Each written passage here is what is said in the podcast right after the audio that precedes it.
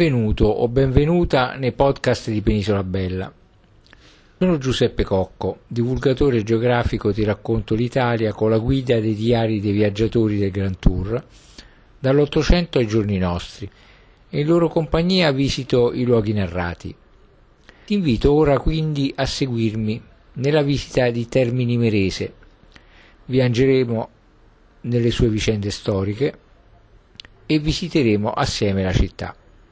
Termini Imerese è un comune della città metropolitana di Palermo, in Sicilia, i cui abitanti sono detti termitesi. È uno tra i più importanti comuni della città metropolitana di Palermo, da cui dista trentatré chilometri. È un importante snodo ferroviario e marittimo, grazie alla presenza di una stazione ferroviaria ben collegata con il territorio e di un ampio porto mercantile, ma anche di un porto peschereccio, culturalmente interessante per via delle vicine rovine di Himera, dell'antiquarium ad esse connesso, per la presenza di numerose interessanti chiese, di ruderi del periodo romano e di reperti preistorici, nonché per l'annuale festività del Carnevale Termitano, uno dei più antichi d'Italia ed erede diretto dell'antico Carnevale di Palermo.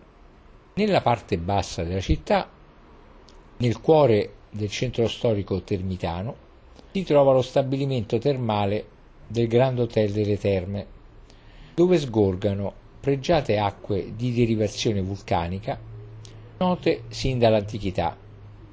L'itinerario che porta quindi a Termini Imerese si sviluppa prevalentemente lungo la statale centotredici, settentrionale sicula, nel tratto che porta a Cefalù, con deviazioni per brevi penetrazioni all'interno del territorio madonita, che, con il suo consistente patrimonio di valori naturalistici ed ambientali, rappresenta una pausa per la fascia costiera sensibilmente degradata e congestionata.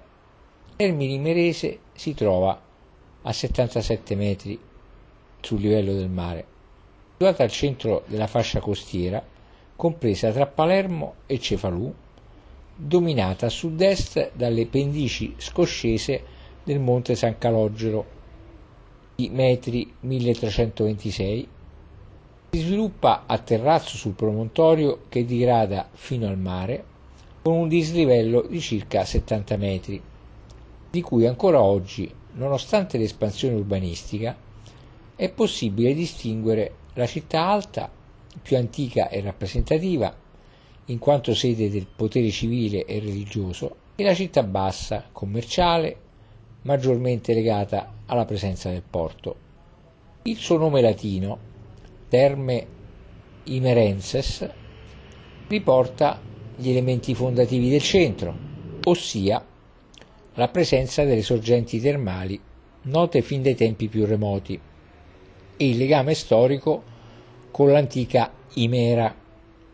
Il luogo fu abitato fin da epoca preistorica, come testimoniano le numerose grotte che si trovano nei dintorni della città, che hanno restituito tracce dal Paleolitico superiore all'età del rame e del bronzo. La più nota e la più vicina al centro urbano è il cosiddetto riparo del castello, ubicato sotto la rupe del castello. Dopo la distruzione di Himera per opera dei cartaginesi nel quattrocentotto avanti Cristo, i superstiti si rifugiarono nella città di Terme, dando nuovo impulso al suo sviluppo. Quindi Termini Imerese rimase sotto l'influenza cartaginese fino alla prima guerra punica, quando nel duecentocinquantadue avanti Cristo fu conquistata dai Romani, con i quali dovette raggiungere un notevole sviluppo urbanistico, a giudicare dai cospicui resti esistenti dentro e fuori la città. Di grande interesse è l'acquedotto Cornelio, costruito in età sillana del quale restano tracce in ciò che rimane di una torre di carico esagonale e in alcune arcate singole o a due piani sovrapposti, visibili percorrendo la carrozzabile di Caccamo, nonché in un viadotto a duplice ordine di archi con cui l'acquedotto attraversava il torrente Barratina. Il centro civico della Romana Terme era situato all'estremità settentrionale della collina, dove oggi è la città alta e dove sono i resti più importanti. Del periodo romano, infine, l'impianto delle terme, che sfruttava le acque delle due sorgenti clorurato-sodiche termali, che hanno una temperatura di quarantadue quarantatré gradi centigradi, sono radioattive, indicate per la cura delle affezioni uricemiche, reumatiche, artritiche e sciatiche. Gli avanzi della muratura romana e di quella successiva araba si trovano all'interno dell'ex stabilimento vecchio e all'interno del grande albergo delle terme. La cinta muraria medievale, di cui non rimane traccia, delimitava l'ambito dell'antico nucleo, caratterizzato dalla presenza del castello e dall'andamento tortuoso delle rampe gra- gradonate. Carlo V vi soggiornò nel millecinquecentotrentacinque e la fortificò con una cinta muraria bastionata. Fino alla metà del milleottocento la città si sviluppò all'interno del perimetro segnato dalle mura cinquecentesche attraverso espansioni oltre la prima cinta muraria medievale, sostituzioni e rifacimenti che hanno prodotto una complessa struttura urbana. Inoltre, l'insediamento degli ordini religiosi ha condizionato e disegnato l'immagine di questa parte di città e costituisce un punto di partenza per la sua comprensione. L'itinerario urbano ha inizio dalla Porta Palermo, l'unica in parte conservata delle mura cinquecentesche, sulla via Garibaldi che dalla porta raggiunge il centro. A sinistra è l'ingresso principale della Villa Palmeri, giardino pubblico creato nel milleottocentoquarantacinque nell'antico piano di San Giovanni. Vi si trovano tracce della Basilica e della Curia Romana e, all'estremità nord, il campanile della cinquecentesca chiesa di San Giovanni Battista, non più esistente. La villa si stende a destra del Parco della Rimembranza, uscendo dal quale si trova a destra la chiesa di Santa Caterina d'Alessandria, edificata nel tardo millequattrocento. Interessante nella facciata il portale ogivale quattrocentesco, sormontato da un bassorilievo con due angeli che reggono un'edicola, entro la quale è l'effigie della Santa. All'interno, notevoli affreschi del millequattrocento che raffigurano storie della vita di Santa Caterina commentate in dialetto siciliano.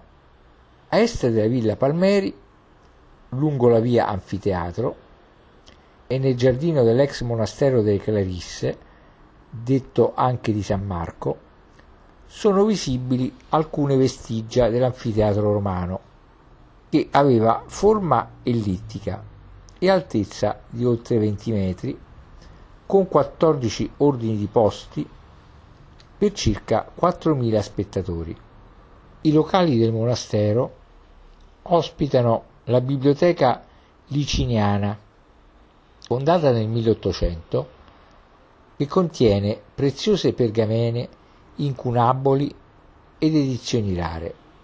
Accanto troviamo la chiesa di San Marco Evangelista, al cui interno sono stucchi della fine del millesettecento e sul secondo altare a destra vediamo una statua della Madonna col Bambino del millecinquecentodieci.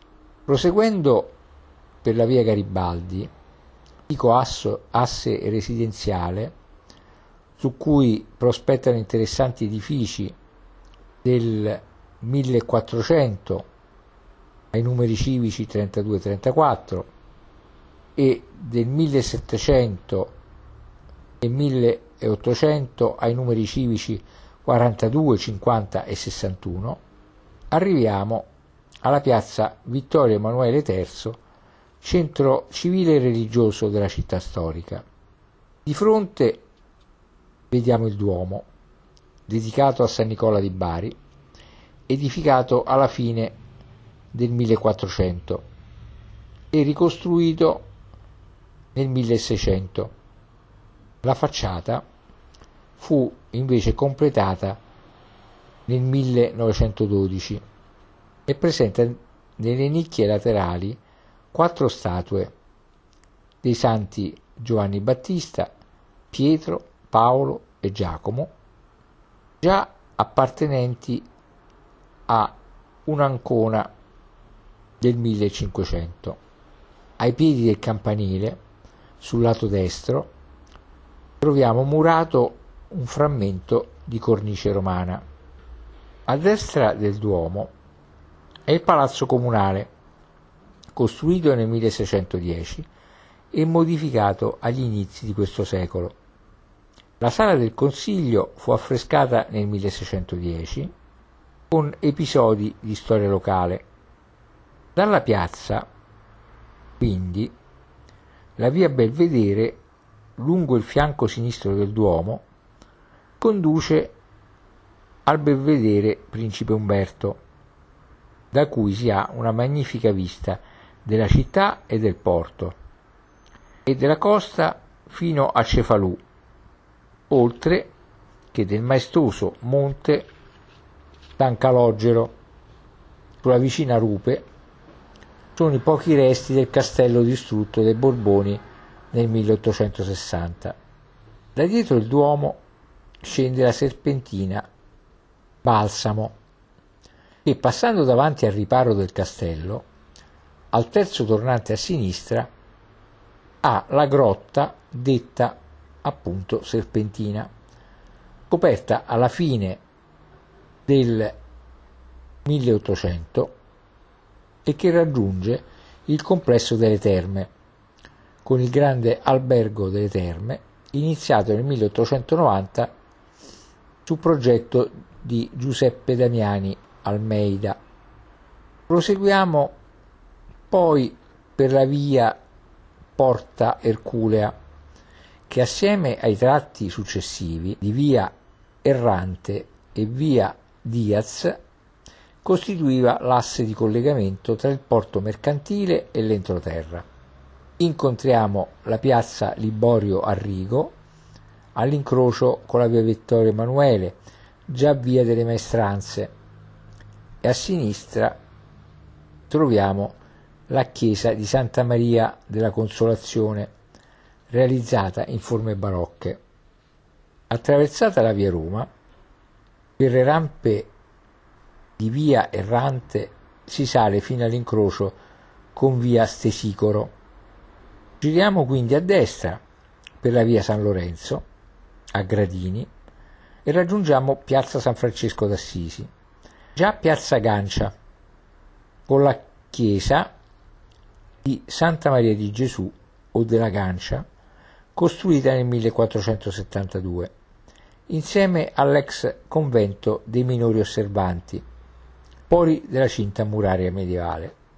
Per la via Palmeri e la piazza Umberto primo giungiamo alla via Mazzini, denominata fino all'inizio del secolo via del Monte, che costituisce l'asse principale della città alta, il corso. Su questa strada a destra è la chiesa barocca di Santa Maria della Misericordia, con interno ad una navata, dalla ricca decorazione a stucchi, e quasi di fronte è la chiesa del Monte, costruita nel milleseicento con facciata tardo-barocca. Torniamo quindi in piazza Vittorio Emanuele terzo.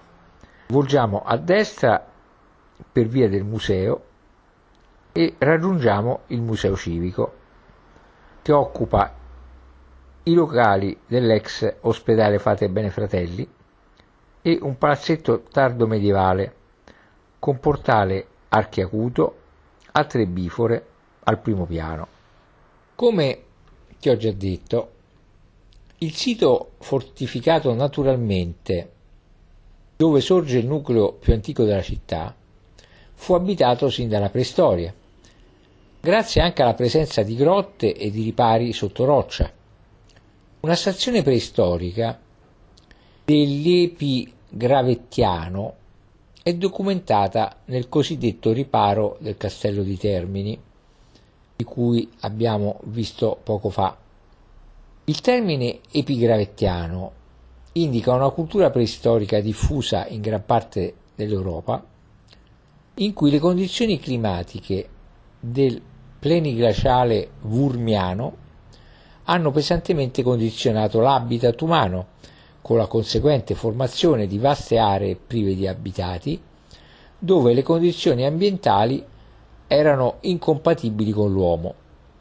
Dopo la distruzione di Himera da parte dei cartaginesi nel quattrocentonove avanti Cristo, l'insediamento fu ricostruito due anni dopo, nel quattrocentosette avanti Cristo, a dodici chilometri ad ovest del precedente, nel luogo dove oggi sorge Termini Imerese. Il nome che la città assunse allora, Termai Imereiai, in latino Terme Imere, è dovuto all'esistenza nei pressi, come ti ho già detto, di sorgenti di acque calde, ancora oggi utilizzate. Le terme moderne nella città bassa occupano lo stesso luogo di quelle romane, delle quali conservano ancora anche alcuni resti. Note già molto tempo prima della distruzione di Himera, queste acque sono infatti ricordate da Pindaro nella dodicesima olimpica in onore di Ergoteles di Himera. Le Olimpiche, scritte da Pindaro, erano componimenti dedicati ai vincitori dei giochi in onore di Zeus. Secondo il mito, quindi, queste acque sarebbero sgorgate ad opera delle ninfe che volevano compiacere Atena, e in esse si sarebbe bagnato per la prima volta Ercole, dopo la lotta col- contro Erice. Le monete di Termini, che sul dritto hanno la testa di Ercole e sul rovescio tre ninfe, si ispiravano proprio a questo mito. Secondo Diodoro Siculo, la città sarebbe stata fondata dai cartaginesi con l'apporto di coloni libici, ma Cicerone invece afferma che si trattava in realtà di superstiti di Himera. È probabile del resto che le due informazioni non siano contraddittorie e che nella colonia punica siano successivamente confluiti gli esuli di Himera. Ciò sembra anche confermato dal fatto che quando Dionigi di Siracusa, detto il Vecchio o anche il Grande, tiranno di Siracusa, militare e tragediografo, fu a capo dell'esercito di Siracusa e degli alleati durante le guerre greco-puniche, in particolare della terza e della quarta, quando quindi, dicevo, Dionigi attaccò l'eparchia cartaginese nel trecentonovantasette avanti Cristo, ottenne l'appoggio dei Termitani. Nel trecentosessantuno avanti Cristo, quando la città era sotto il dominio cartaginese, vi nacque Agatocle, futuro tiranno di Siracusa, figlio di un esule di Reggio, che farà di Terme una delle sue basi nella lotta contro i cartaginesi. Nel duecentosessanta avanti Cristo, nel corso della prima guerra punica, i romani subirono presso la città una durissima sconfitta ad opera di Amilcare, ma successivamente riuscirono a conquistarla nel duecentocinquantatré avanti Cristo e da allora la città rimase fedele a Roma e fu tra quelle soggette a tributi. Dopo la conquista di Cartagine, nel centoquarantasei avanti Cristo, Scipione Emiliano restituì a Terme le opere d'arte sottratte dai cartaginesi ad Himera. Tra queste c'era una statua di Stesicoro che vi aveva soggiornato. Nel corso delle guerre civili la città parteggiò contro Gneo Pompeo Magno, un militare e politico romano, prima alleato e poi avversario di Gaio Giulio Cesare. Pompeo nell'ottantuno avanti Cristo si apprestava a punire duramente Terme quando ne fu distolto dall'intervento del più influente cittadino, Stenio, che era nato da famiglia patrizia, amante dell'arte ed oratore eloquentissimo, e che da partigiano di Gaio Mario, che era militare e politico romano per sette volte console della Repubblica Romana, a cui lo storico Plutarco dedicò una delle sue vite parallele, raffrontandolo al re De Piro Pirro, dicevo che Stenio riuscì a convincere a distogliere, a distogliere Gaio Mario, e Pompeo ne divenne amico, tanto da essere sostenuto dallo stesso Gaio Mario, il che non impedì a Gaio Licinio Verre, politico e magistrato romano di origine gentilizia e probabilmente etrusca, che fu propretore della Sicilia, designato dal Senato, e acquisì potere di imperium con funzioni militari, amministrative e giurisdizionali nella stessa isola, di spogliare la casa di Stenio delle sue opere d'arte e di intentargli un processo.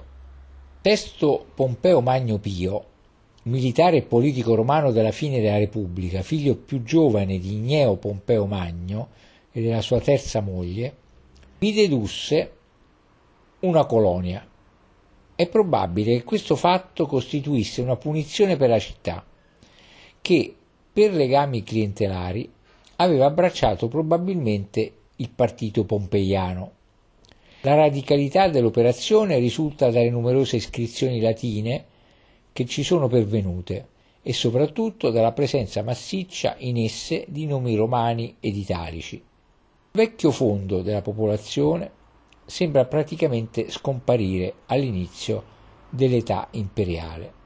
Con la caduta dell'impero romano d'Occidente iniziò un periodo di decadenza della cittadina, come è avvenuta, è avvenuto per la maggior parte delle città della periferia italiana dell'impero.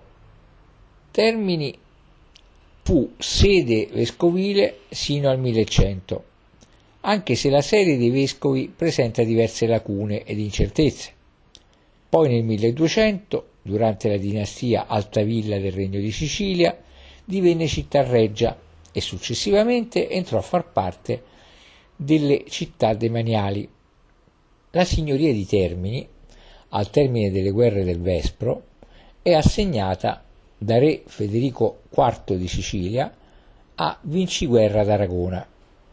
La continuità di vita attraverso il Medioevo probabilmente permise la conservazione delle linee fondamentali dell'impianto primitivo. Infatti il foro corrispondeva probabilmente alla zona dell'attuale piazzale del Duomo, a nord della piazza Vittorio Emanuele. Il cardo a Via del Belvedere, e il Decumanus alle vie che conducono dal Duomo a San Giovanni.